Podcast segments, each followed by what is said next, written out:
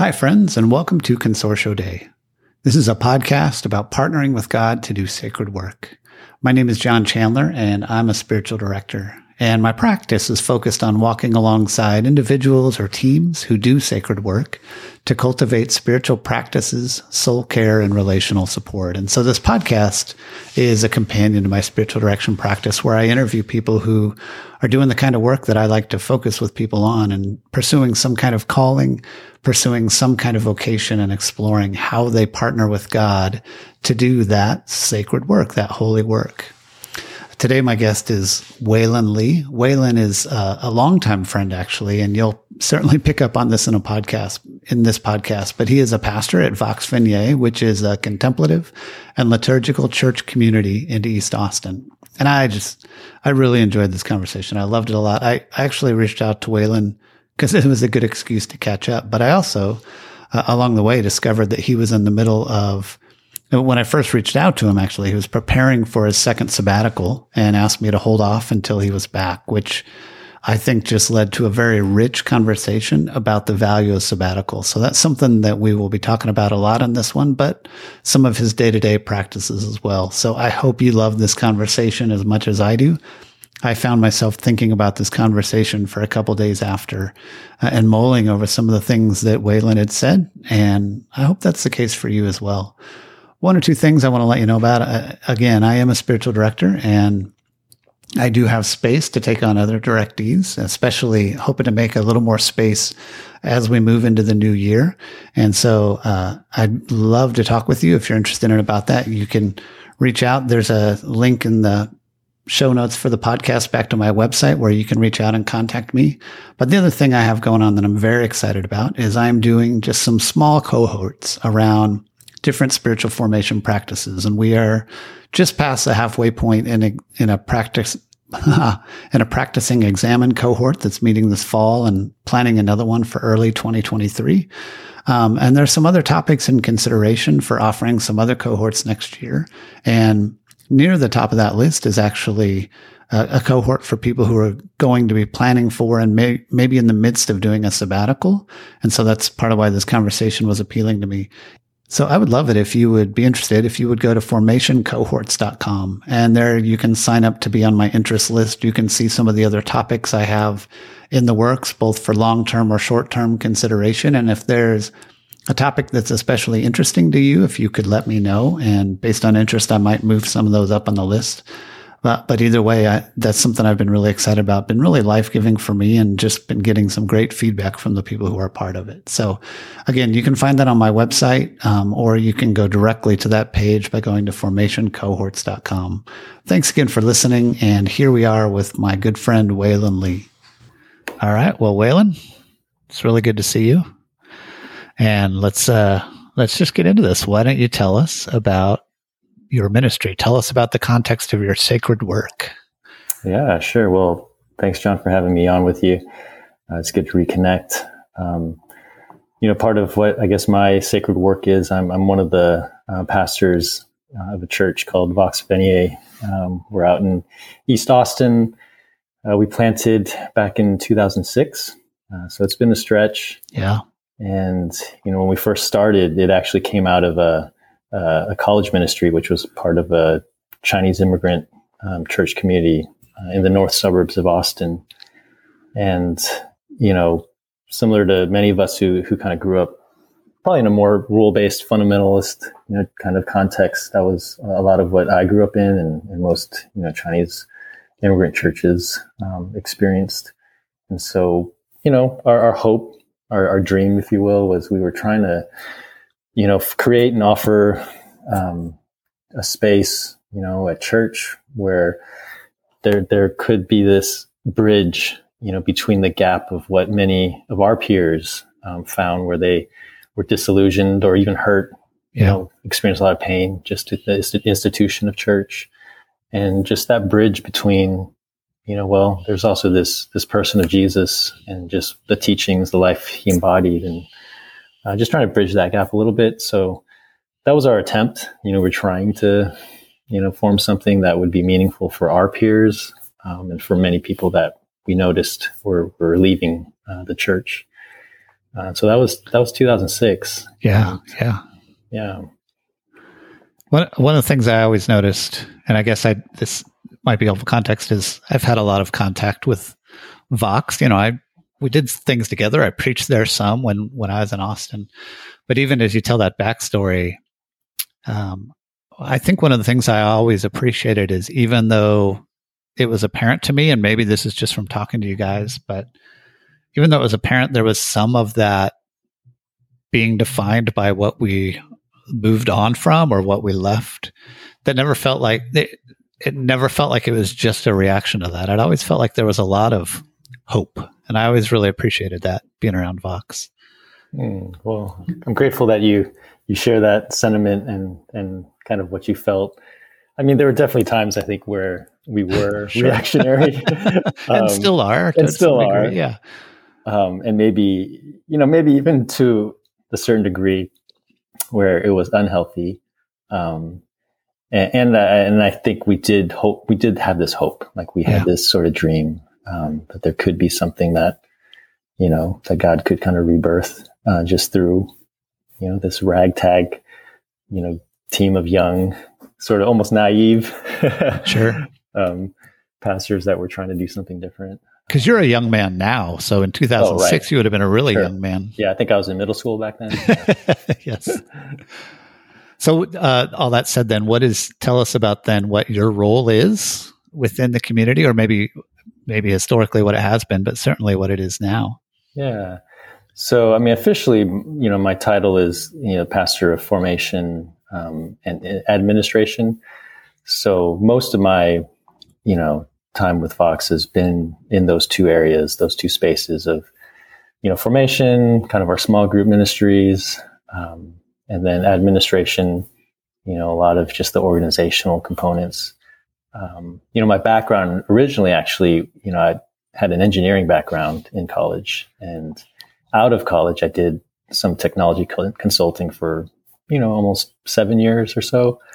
Um, so a lot of that experience and, and backdrop was also um, kind of formative for just bringing in some of like the systems aspects of, mm, of what that yeah. meant for an organization, for a community, for a church. Um, so that was probably predominantly where I focused a lot of my energy initially, especially when we planted a church. There was a lot of that sort of just organizational uh, component. Um, and that's where most of my giftings and my strengths uh, were. And most of my energy went towards that. Um, you know, I would say now, you know, it's evolved obviously over the last 15, 16 years. Um, you know, still, you know, still overseeing a lot of our formation, um, uh, as well as some teaching um, mm-hmm. teaching, preaching, um, and more recently, just really leaning into the pastoral care component, um, just for our community, especially with what's you know transpired yes, the last yeah. few years with pandemic and, and everything else. Yeah, and I mean, I normally the next question I would ask, and I'm going to alter it. sure. But normally the next question I would ask is what role does partnering with God play in your work? And where I'm going to alter that is you know, I think it's interesting that there's a little bit of a not a discrepancy, but there's a little bit of a tension between those two roles because on the one hand, this role of administration is very like day to day, hands on, practical, nuts and bolts, get stuff done. And then this spiritual formation piece is, I mean, certainly there's practical elements to that, but it's very much a more like, um, leaning more into mystery, leaning more into like what's the work of the Spirit, both in the lives of people in our church and in the life of our, our community. So, how has how how have those twin focuses helped you, you know, in the work that you do, or maybe maybe been an ongoing tension? I don't know. However you want to name that. Yeah, no, I appreciate that question because I've I've actually never sat to reflect on that, you know, sort of not quite opposing um, forces, but yeah, they are very different. Um, and if I'm honest, you know, having that role shaped to be specifically around formation and, and administration was more just an output of, hey, these are the things that we need right now sure. as a church plant. Yeah. You look like you could do these two things. Why don't you try them out? So that, that, you know, um, that's kind of how it birthed. Um, and I think, you know, if I reflect back on it now, I, I do kind of have this sense of, you know, yes, my leaning was more towards that administrative operational thing. And in some ways, I was trying to apply that layer onto formation. Um, yeah. You know, so even you describing it as they, they seem to be almost different in approach. Um, I think initially I wasn't really taking that into account. Hmm. Um, because formation is a lot more organic. It's more mysterious. There's yeah. more, there should be more space. Uh, it's not kind of this, um, predefined, you know, s- you know, steps that we follow. Uh, and yet maybe early on, I think I, I might have taken that approach and, and, try to be formulaic with it.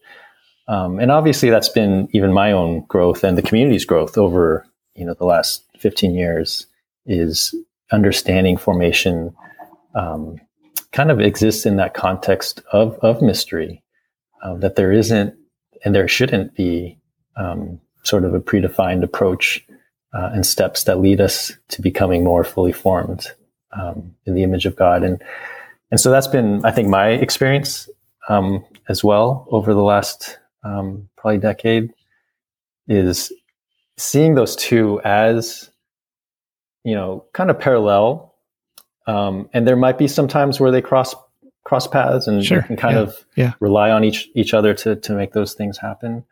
Um, but for the most part, um, and, and i am tipping my hand here, but you know, I'm I'm an Enneagram nine uh, peacemaker, yeah. so I my whole life has been about holding tension uh, for you know th- things that seem to be in in opposition. Um, and so that's that's been actually very comfortable for me, even though they might seem um, to be, you know, in direct opposition with one another. Just being able to hold those both um, and take the good in each, um, and learning how to work with both um, in those yeah. things. So. Yeah. Well, I, even within spiritual formation, I think that tension exists if you set the administration even aside, because there are certainly structures and rhythms and and all that that are repetitive that can be very practical, but if you focus just on that side, you miss out on, you know, I'm a, I'm a big fan of the examen, you know, prayer as anybody who listens to this podcast probably knows by now, which is very simply, you know, just five steps to go through. But it's the beauty of those, the repetition of those steps, you know, that the structure is helpful, but at the same time, the structure is not the point you know the structure is what opens you up to what the spirit might want to do as you move through those steps. So I, I, you know i could i could see how those because i i feel like by the time i you know you talked about for the last 10 years that's really you know about the time that i probably would have started crossing paths with you. And mm-hmm. even as i asked that question today that's never something i considered for you. Like this guy's bridging these tensions. It, it always just seemed natural like oh of course he does administration because he's good at that stuff but it's also real apparent, you know, that he's passionate about spiritual formation and that's coming through. So yeah. I wonder for for you personally then what have your what have your own spiritual rhythms looked like to sustain the ministry you do? Like if you know, if you're if you're pastor of spiritual formation, of course you have it all figured out already for oh, yourself. For sure. yeah, yeah, for sure. For sure. I mean um yeah, I mean, like I said, it's it's it's been a, a learning journey um, you know, for me, for the community, uh, what formation um, kind of looks like. Uh, you know, as I was sharing earlier, you know, growing up in a pretty rule based, you know, fundamentalist context, you know, formation just was, you know, this checklist, right? It was, you know, making sure you you you read a certain amount of scripture each day, made sure you said a prayer, made sure you, you know, kind of carried out, um, you know, whatever it was that your your church ministry was asking you to do. Um, and so that that was so embedded uh, yeah. in me uh, and and many of us. Um, and you know, you know, I might be taking a side uh, a side journey here, but a lot of what we experienced as a church community early on too, as a church plant, and realizing that uh, we were burning ourselves out because we were trying to to to do and not necessarily focus on being. Yeah. And that sort of, um, you know, confrontation really put us in a place where we realized, okay, um, you know, there's this gift of, you know, our, our, our desert, desert fathers and mothers. There's this tradition of contemplation that has existed for centuries. And we had never dipped our toes in that ever before. And, you know, when we were introduced to that and, and when it became apparent that, oh, the, you know, there needs to be a, a more holistic uh, understanding of, of just our spiritual practices, um, that became sort of uh, a, a, gateway, if you will, to just restoration and, and, rest. And you know what you shared about with examen. I mean, that's a that's a great example. Um, you know, personally, just being, uh, you know, I'm not great at this, but centering prayer has been also very yeah. grounding for me. Um, you know, it's it's one of those things where when you engage and practice in it, um, you know, it, it, it, creates so much space uh, just to be, to listen, um, to be present. Uh, and yet, as as beautiful as it is, it's still so difficult to to make that a habitual rhythm. Um, so even for myself, like that's not a consistent rhythm I I'm able to engage with. Although it, you know, I really really um, find a lot of meaning in it. Um, you know, Lectio has been another practice for me. Mm-hmm. I, that was a big shift, you know, from kind of having an approach of we're going to attack and, and study and break down scripture um, to really just listen um, and let the spirit kind of bring to the surface um, what you know these verses are are are articulating in this moment you know for for me right now uh, so that's been a, a, really helpful rhythm for me at a personal level um, you know, I'm also, um, as I was sharing, I'm a, a, nine on the Enneagram, so I'm a body type. And I think it was really helpful for me to, when I came to that understanding of how much just physicality meant for me. Yeah. Um, that even, you know, I, you know, growing up, those things were separated, right? The body and the spirit are, yes. are two separate things. Um, and for me to almost reintegrate that and, and to actually find ways to be more embodied. Um, so even like say a rhythm of, of, of swimming, um, that's something that I do very mm. regularly. Yeah. Um, but that's been a rhythm and a practice that I've found to, to really connect me. Yeah. Um, and, and, ground me. I mean, there's kind of, kind of like we are talking about earlier with structure. I mean, there's a repetitiveness to it. Yeah. Right. So just even the physical sort of repetition of, of swimming laps, um, creates almost that space then uh, for me to almost be present and, and, to, and to listen and to actually, um, you know, observe maybe what, what, God's kind of revealing. So that's actually been a, a, an interesting rhythm that I've di- right. discovered over the is years. That, I was going to say, is that new? I don't know that I knew you were a swimmer when I lived in Austin. Yeah. Oh, I grew up actually, you know, as a child on the swim team. Huh. Um, you know, I never ended up, you know, making anything of it as a competitive swimmer, but it's always been just one of those, you know, exercises and one of those things I just really enjoy. Yeah. Um, and I, and I make an intention to, to find outdoor pools. Um, cause again, I think just that, that there's also that connection with nature. Yeah. Um, just being outdoors as well. That's, that's a very sort of grounding uh, component of it as well. Yeah. I, I wonder, so there's been a lot of conversations on this podcast as I ask this question and talk about rhythms. There's been a lot of conversations about walking nature hikes or something like that. And I liken this to that, except for one thing, which is, and, and so, you know, what stood out is people just talking about the way it requires you to slow down, the way it requires you to, well, it's good to physically engage your body, but there's also been that element that's come up a few times of attentiveness that when you're out walking and the pace of it, you're more attentive because you, you take the time to see what's going on around you. You see birds, you see, you know, whatever is going on, which that wouldn't, I'm not a swimmer. okay. So, but in my mind, like that wouldn't be the same in swimming because you're not taking in, at least as I would expect, you're not taking in what's around you. So I wonder what, what kind of attentiveness perhaps gets cultivated, you think, in swimming that I might not be able to relate to in the same way I can relate when somebody's talking about walking? Mm, no, that I mean that's a that's a fair observation.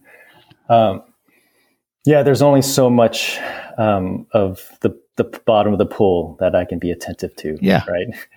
Um, but but what I found actually is you know, similar to say the practice of centering prayer, what, what ends up happening is um, it just removes, it kind of removes distraction. Like I'm, I'm in this continual rhythm. I'm in a pool, which also just from kind of acoustic thing, like I'm, you know, sound is now blocked out as well. Yeah. Um, so that actually, what I found is that actually makes me much more attentive to like my internal, my interior. Um, I'm, I'm, much more in my head um, in a good way, uh, where I'm not kind of distracted and, and kind of looking here, looking there, listening to this, listening to this or listening to that. Um, so for me, what I've found sort of offers that structural piece is that it removes uh, a lot of the distractions that I normally would be um, tempted to engage. Even interior distractions, you mean? Yeah, I yeah. think it takes it takes it takes a moment, right? Yeah. Um, and, and, again, I go back to like what's what's been helpful is as as I've engaged centering prayer, that's helped sort of yeah. as I'm in that space in the pool. Um, yes, you can still have that, you know, your mind racing, or you can have you know thoughts yes. racing. Um, but just the just the I don't know, it's just the physicality of being in water too. There's something about it that um, kind of puts those things at ease. It's kind of that image, you know. I, I remember I was when I was being taught centering prayer, like there's that image of, well, you may have a thought kind of pass but pass you by in a boat, you know, you're in a river, yes. but you just kind of yeah. just you know put that off to the side, right? And it's kind of so being in that water almost is like that physical reminder to be like I'm just in this stream. Um, and, and, just being able to kind of yes allow whatever thoughts to come through and, and pass um, so but you know i'll engage at different ways i'm not always in in the pool just in that right know, right zen space but it, it does offer things that i hadn't considered before um, which I, I found to be pretty rewarding so, so you're that guy that gets up at 5 a.m. every morning and goes to the pool. I do not. That's yeah. more my my lunch break. so fair, fair. I wait till it's well into the day. All right, fair enough. It, excuse me. It, it was interesting that you were talking about even Vox took a turn towards that more uh, contemplative because I, I remember the first time I preached at Vox many, many years ago. Um, was a different experience from all the other times I preached at Vox. And I think it was somewhere in that transition because the first time I preached at Vox, you know, the the culture of Austin is obviously just always going all the time. You have your job and your side hustle. You work hard, you play hard. Um, you know, entrepreneurial culture, big play, all those things are going on on in Austin. And so, so many churches, I think, you know, try to match that. And it I would almost characterize my first time at Vox was Vox was leaning into that side of Austin. You know, while I'm mm-hmm. preaching, somebody does, completes an entire painting next to me. That, was, of course, amazing because there's so much creativity and, and, you know, but yeah. And then the next time I come back, it was really, and this, it was, I think a couple years passed, but the next time I come back, it was very different. There was so much space. There was so much silence where it felt like, no, what does it mean actually for us to almost be a counter, uh, have this two hours be a counter to what we're all experiencing the rest of the time in life. Mm. And that, you know, that there was even a shared contemplativeness. I think that's a word sure. that, that I just always found really refreshing. Um, and I, I just feel like that's even as I talk to you, I'm reminded of that, but I always felt like you characterized that um, pretty well personally. Mm. What when I first reached out to you about this podcast, it was last spring.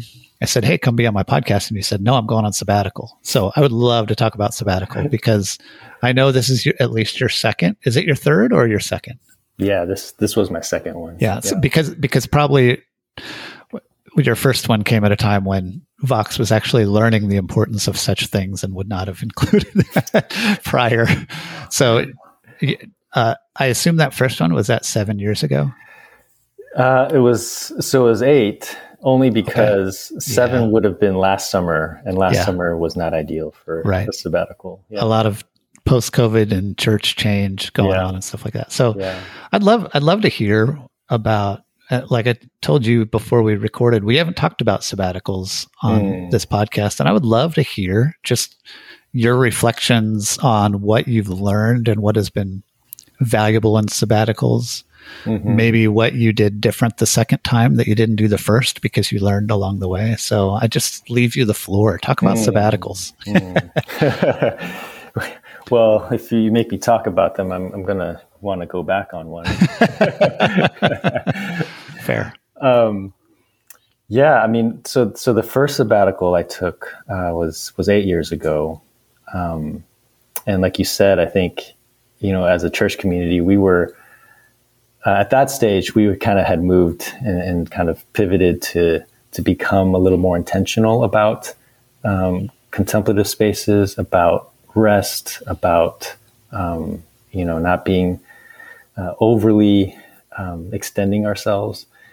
And so that felt, you know, it, it, felt like the right time. It was, you know, we, uh, at the time we were, we were running uh, a community center, Space 12, yeah. on top of uh, the church community that we were um, pastoring.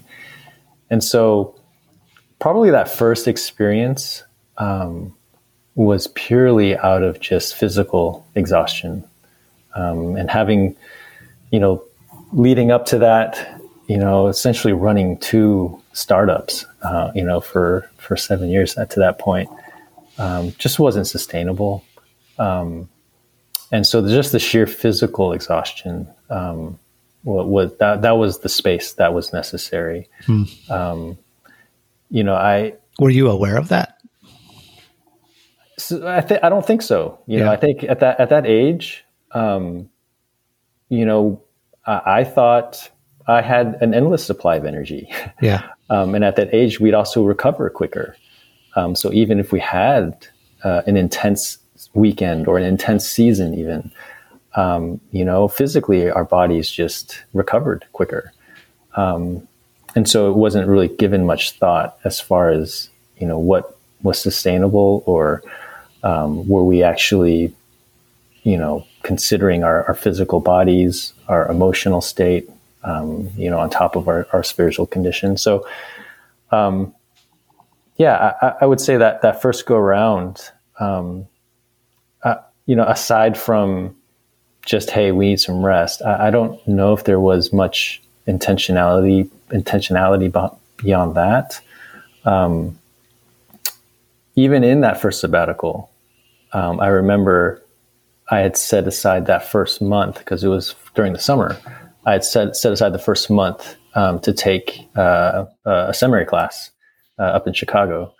Um, so I essentially went, you know, right after that last Sunday before sabbatical, and then literally that next week, I was up in Chicago taking intensives, you know, yeah. for for that first month. I remember this. Yeah, um, and you know, we did do a family trip which you know was amazing. We we did a a road trip all the way up to Maine, um, and then we just traversed the entire East Coast for for about a month, just driving around. Um, and at that time, you know, my kids were very young. Um, my youngest, um, I think at that time was probably three, and you know, I think it was uh, even in even in that season. You know, I don't think I I really was intentional to be like, oh yeah, we we need to kind of re- rebuild some some family connection, or we need to give some space to um, tend to some of the things maybe that uh, you know were neglected uh, over the last you know six seven years with family. Um, having said that, I mean, we still had uh, an amazing time being together as a family. Uh, and and with young kids, it also, you know, that still requires energy. Um, it wasn't like a complete break from that either. Um, we had three three kids, um, and so, um, yeah, coming back from that first sabbatical, it was interesting because, like I said, I think at that age you just recover quicker.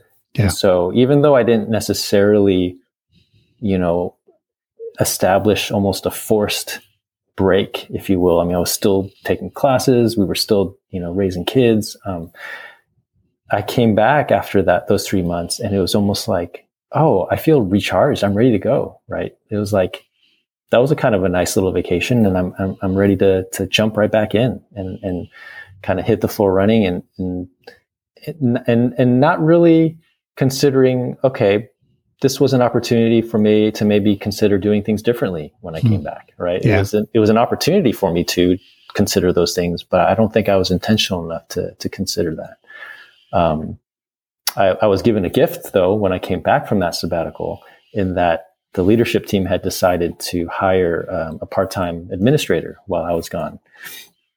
Um, and so, I mean, that was a gift for me because that, in, in, some ways, it almost forced me to to change my patterns.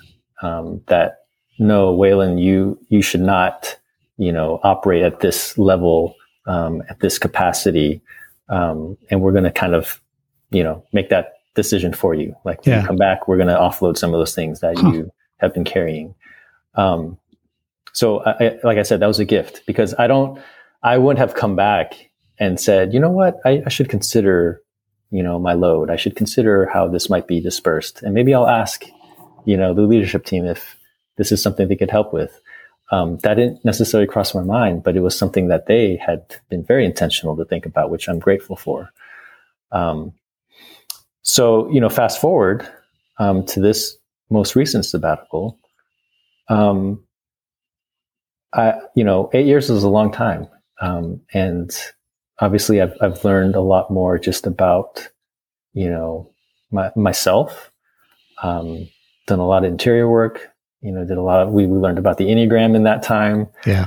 Um, you know, in in in we just we became more invested in, in contemplative practices and you know I, I had much uh, more of an intentionality approaching this this past sabbatical um, and part of it too uh, you know we were chatting earlier but part of it too we we had experienced some major staff transitions um, on top of the pandemic and so you know one of our founding pastors left and then another of our pastors also um, left the left the community. So, um, you know, there was this sense of yes, you know, I was probably in survival mode for uh, those couple years, um, and I also knew that I didn't have the sustainability um, to navigate that, um, you know, uh, without end either.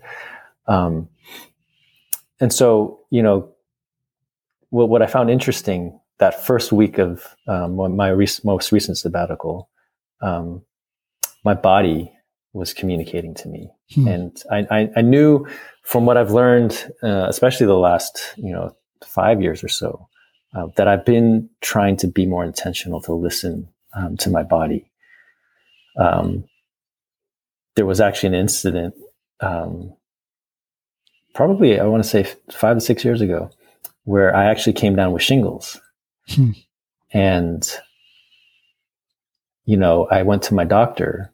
We didn't know it was shingles yet, but I went to my doctor and because I was starting to get some blisters around my eye, and, and, he immediately saw it. And he's like, "Oh no, those those, those are shingles." And he asked me the question. He asked, um, "Hey, have you been under a lot of stress recently?" and my my initial answer was, "No, not really." and, I, it was like I, I, couldn't imagine no, not really. And and my wife actually had brought me to the, to the doctor's, and she was sitting right there, and she kind of gave me this look like, "Are you kidding me?" it's like you're you're you're full time pastor, you're also doing full time seminary, and you're raising you know three young kids.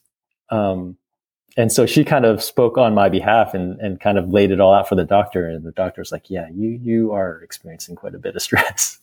and that was the first time for me to realize oh, I, I need to listen to my body. Um, and when I don't, my body will let me know pretty clearly. And, and shingles was, it's kind of been, been a recurring image for me uh, yeah. over the last five, seven years to be reminded, um, just to, I need to be in tune, uh, with, with where I am. Uh, and my physical body is, is a very good communicator of that. And, and so, you know, that first week of, of this most recent sabbatical, you know, my my body was just in a state of um, I don't even know the right word, but you know, definitely overwhelmed. Hmm. Um, and, and I, you know, I, I wasn't able to respond to um, like it, there just was no capacity. Um, and in my mind, I was imagining, oh man, that first week of sabbatical is going to be amazing. You know, uh, I can finally just, you know, take a step back. There was no grad school intensive. No, no, no intensives this time. You know, take a breath.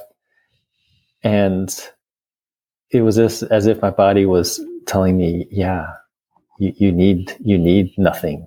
Um, it, it, couldn't actually handle much beyond, um, just getting around the house, walking around. I mean, what did that look like? Did you, did you just crash? Were you, was it, it hard to be out? Like, could you not was, swim? Like, yeah, it, it, was. And, you know, what was interesting, um, we, my wife and I had made a decision, um, this time around, our, our very first sabbatical, we made a family decision that we weren't going to connect with anyone in the community. Just we needed to be, you know, kind of on our own, kind of, you know, away from that.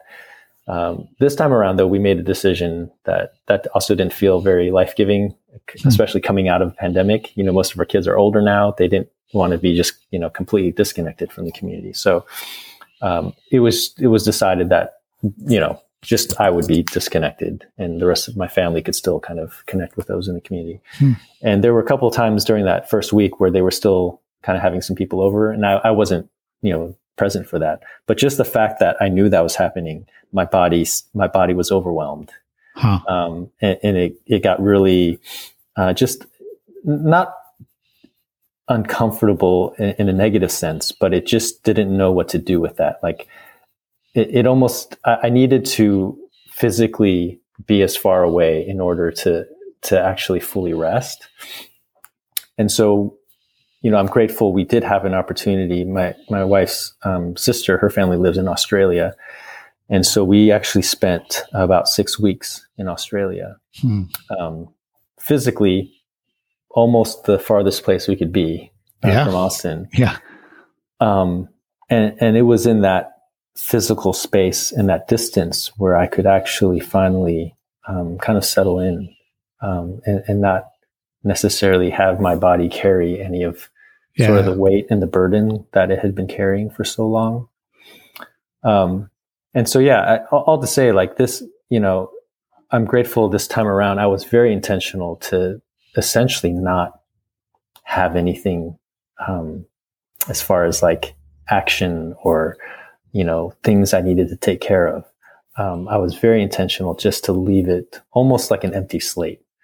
Um, and and it was more because I had an awareness that I just physically needed and emotionally needed um, rest, and I wouldn't be able to rest um, if I still had, you know, kind of even if they were indirect connections, still, you know, tethering me uh, and pulling me back. Um, yeah, and and so you know, one of the things that um, surfaced for me uh, as I was coming back from the second sabbatical uh, was interesting because, like I said, that first time I didn't, I wasn't very intentional in how I was going to re-enter.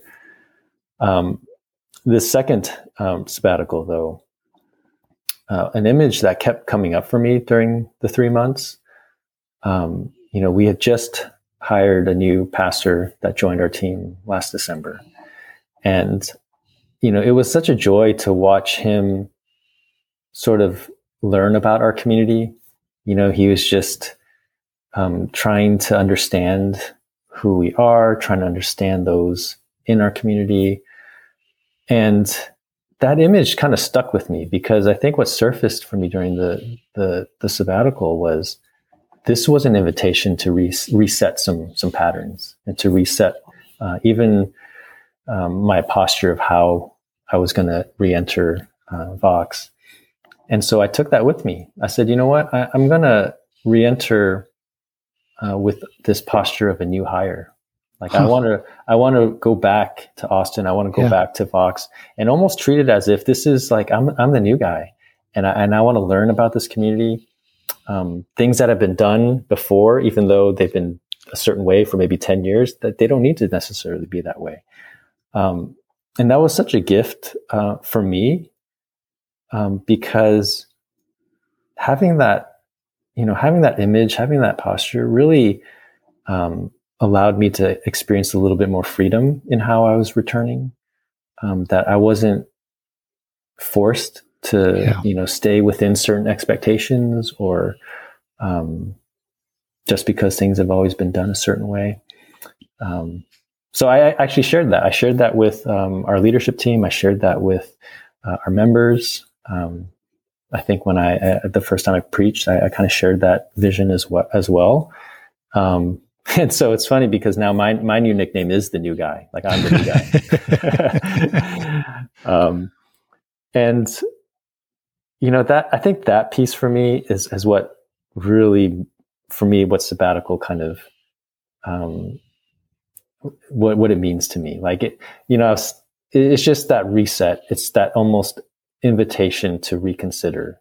Mm-hmm. It, it, offers that space to re-examine in ways that normally uh, I know I wouldn't be able to do, and especially in the context of if you're pastoring a community, you don't you aren't giving you aren't given that many opportunities to actually pull back, to have perspective, and to kind of examine some of those opportunities yeah. to, to reset.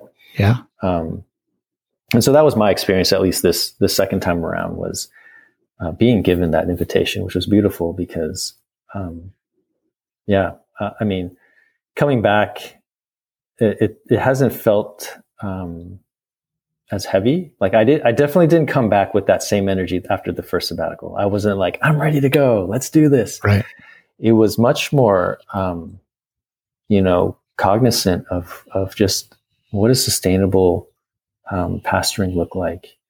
Um, I'm I'm not the same age I was, you know, when we first planted, when I had my first sabbatical, um, and, and, so though I think that sort of perspective gives me an opportunity to uh, to really examine, um, you know, how much of it is really my work to do, which I think I carry that a lot. My early years, I was like, how are they going to get on without me? Like, I'm going to be gone for three months you know, yeah. they, yeah. they, need me, they, you know, yeah. and to shift away from that to almost, um, no, this community actually is more than capable.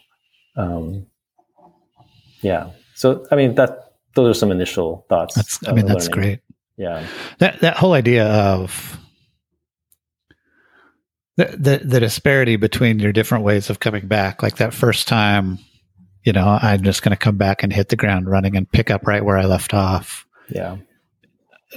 Nothing wrong with that perspective, but I love this perspective, you know, of coming back this time because it's like, I mean, the, the phrase that came through my head when you said that, you said new hire, and what came to me is the word new creation or the phrase new creation, or, you know, to put it this way, recreation, you know, recreation is recreation because mm-hmm. Mm-hmm yeah, what what an opportunity to come in and if if God is always doing the work of new creation around us all the time and we don't see it because we're so embedded in what we're doing, but to be able to have that opportunity to come back and say, I'm just going to see this as this totally new thing and look at it with fresh eyes. That seems really meaningful. I remember when I came back from my sabbatical, you know, the, the last couple weeks, I was actually dreading coming back a bit because I had all this expectation that I'd placed on myself of mm.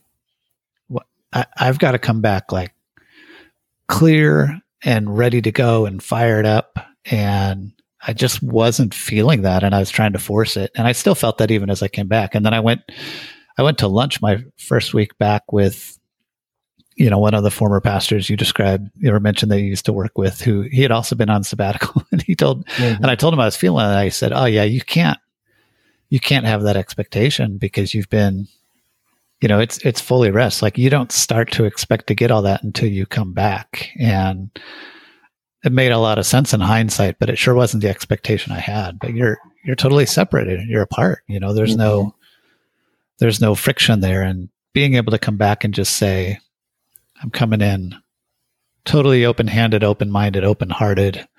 That, mm-hmm. that makes a lot of sense. So have you noticed the difference? Like how, well, I'm sure you've noticed the difference, but in what ways have you noticed the difference?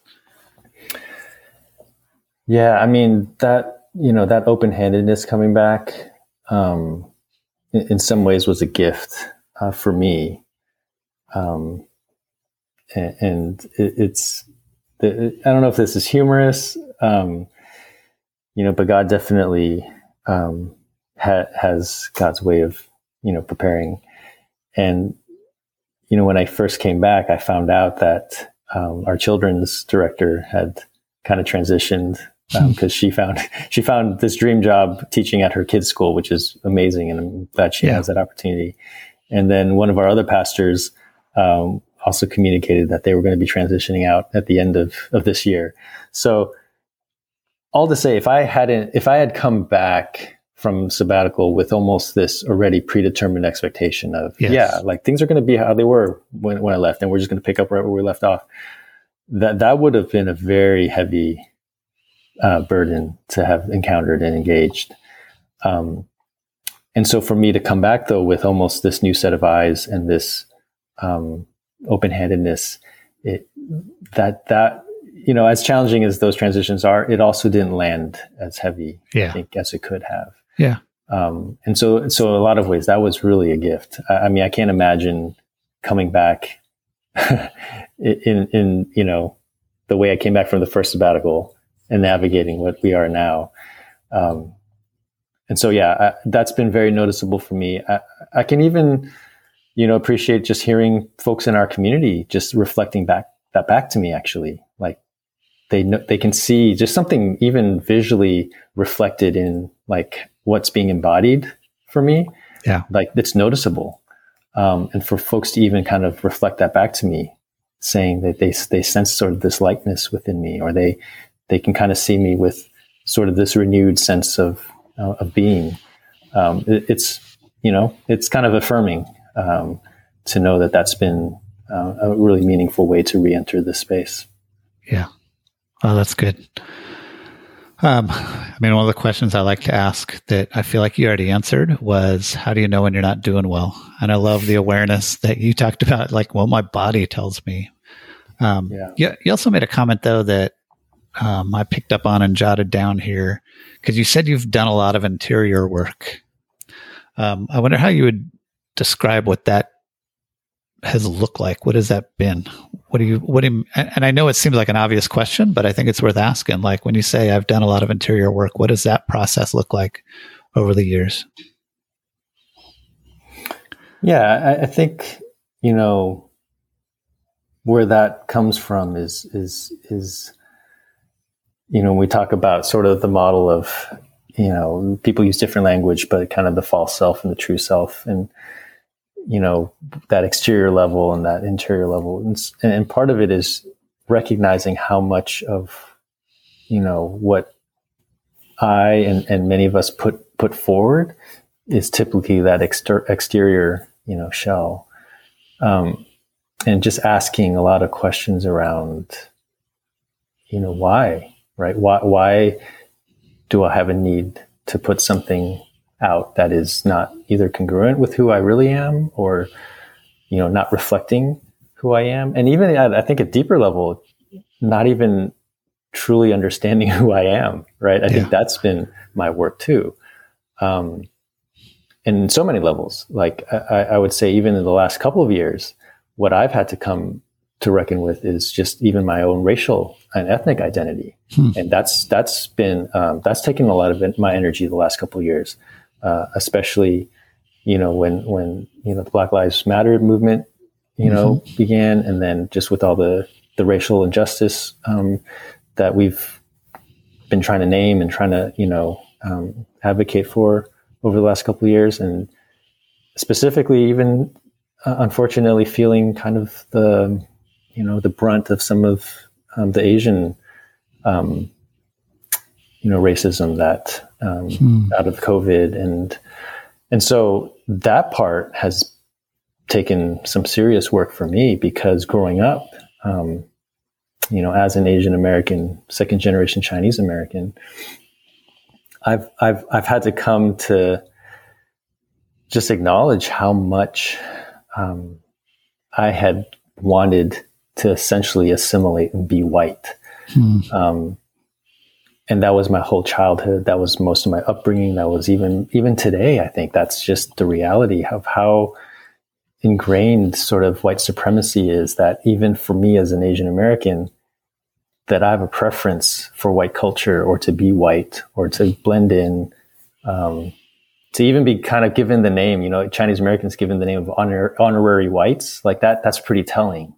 Wow. Um, and so I think all to say, like those components of the interior work, like with identity, um, with just, you know, who we are in God's image, right? And, and, and actually, making space to uncover some of the things that maybe I've either chosen not to um, reflect on or chosen not to face. Um, I think that's what I mean by having, you know, yeah. been intentional about doing interior work the last, you know, five, seven years. Um, and again, you know, Enneagram has been a big part of that too. Um, you know, I think when we first were introduced to it and start exploring it, of course, it's always just like, oh, fun. We do this personality thing. Oh, ha, you're right. oh, you're a three. Ha, you know, it's like. And I think as we've grown into it, though, we've discovered no, there's so much more about just acknowledging who we are, and, and for gifts and our shadows, right? Um, and being able to actually not shy away from, you know, some of the, the, the patterns that we tend to default to. Um, and so that's been my growth too. You know, as I shared earlier, like I'm a nine on the Enneagram.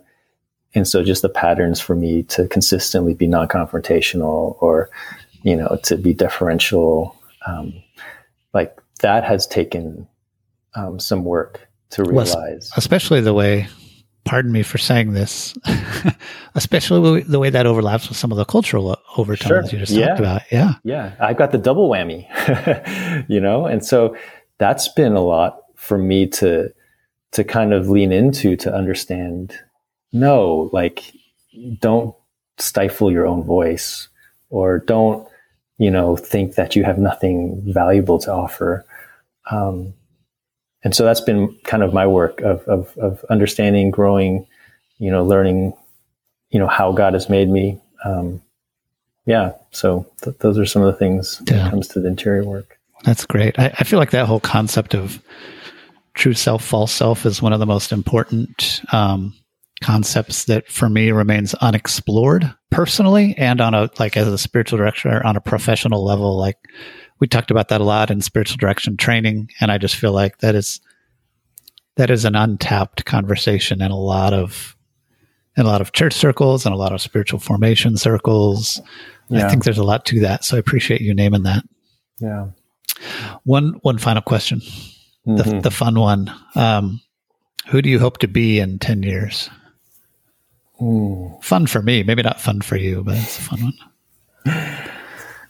I, um, would I hope to be? I mean, I, I hope to at least be active. I, that my body hasn't, you know, completely deteriorated on me. Um, you know, it's funny because yeah, I've been, I, have actually had to sign up for this, um, this program, this health program to to help my back because mm. I've been throwing out my back so much. um, but I, you know, I, if I think about like ten years from now, like I, I, honestly, I just hope that I can be someone who's continually learning about myself. Yeah. Um, that's not at a point where, like, you know, that that growth is continual. I, I just really hope that I'm still open to the growth, even though it sometimes is not fun and it can be difficult and challenging. That I could be someone that's still, you know, even ten years, fifteen years from now, is still open um, to the growth and the work that needs to be done.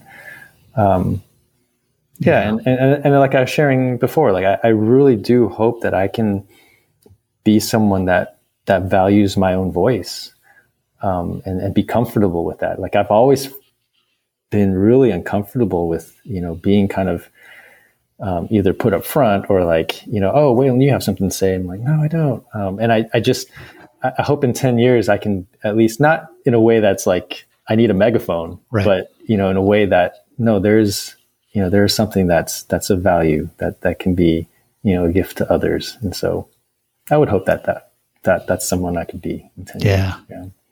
I think you're already on a good track for that. You know, um, I'll take this out if you want me to, but right before I started recording, you said uh, something along the lines of, I hope this goes well. This is my first podcast, first time being a podcast guest, I think. And that even shows like a little bit of what you're talking about, but so much wisdom here today, so much. And I'm, I'm thankful that you uh, use your voice because you have a lot of really helpful things to say. So thank mm. you so much for uh, showing up and offering that to all of us. Well, appreciate the opportunity. Yeah, yeah. Thanks for entrusting me with that. Yep. Good to see your face. Thanks again for listening, everybody. And again, if you're interested in those cohorts or spiritual direction, you can find me at consortiodei.com. Link is in the show notes here. And of course, I would love it if you would take a few moments, if you're finding this helpful, to maybe share it with some other people or go on to iTunes or Spotify or whatever your podcast listening is of choice and leave a review there. Thanks so much.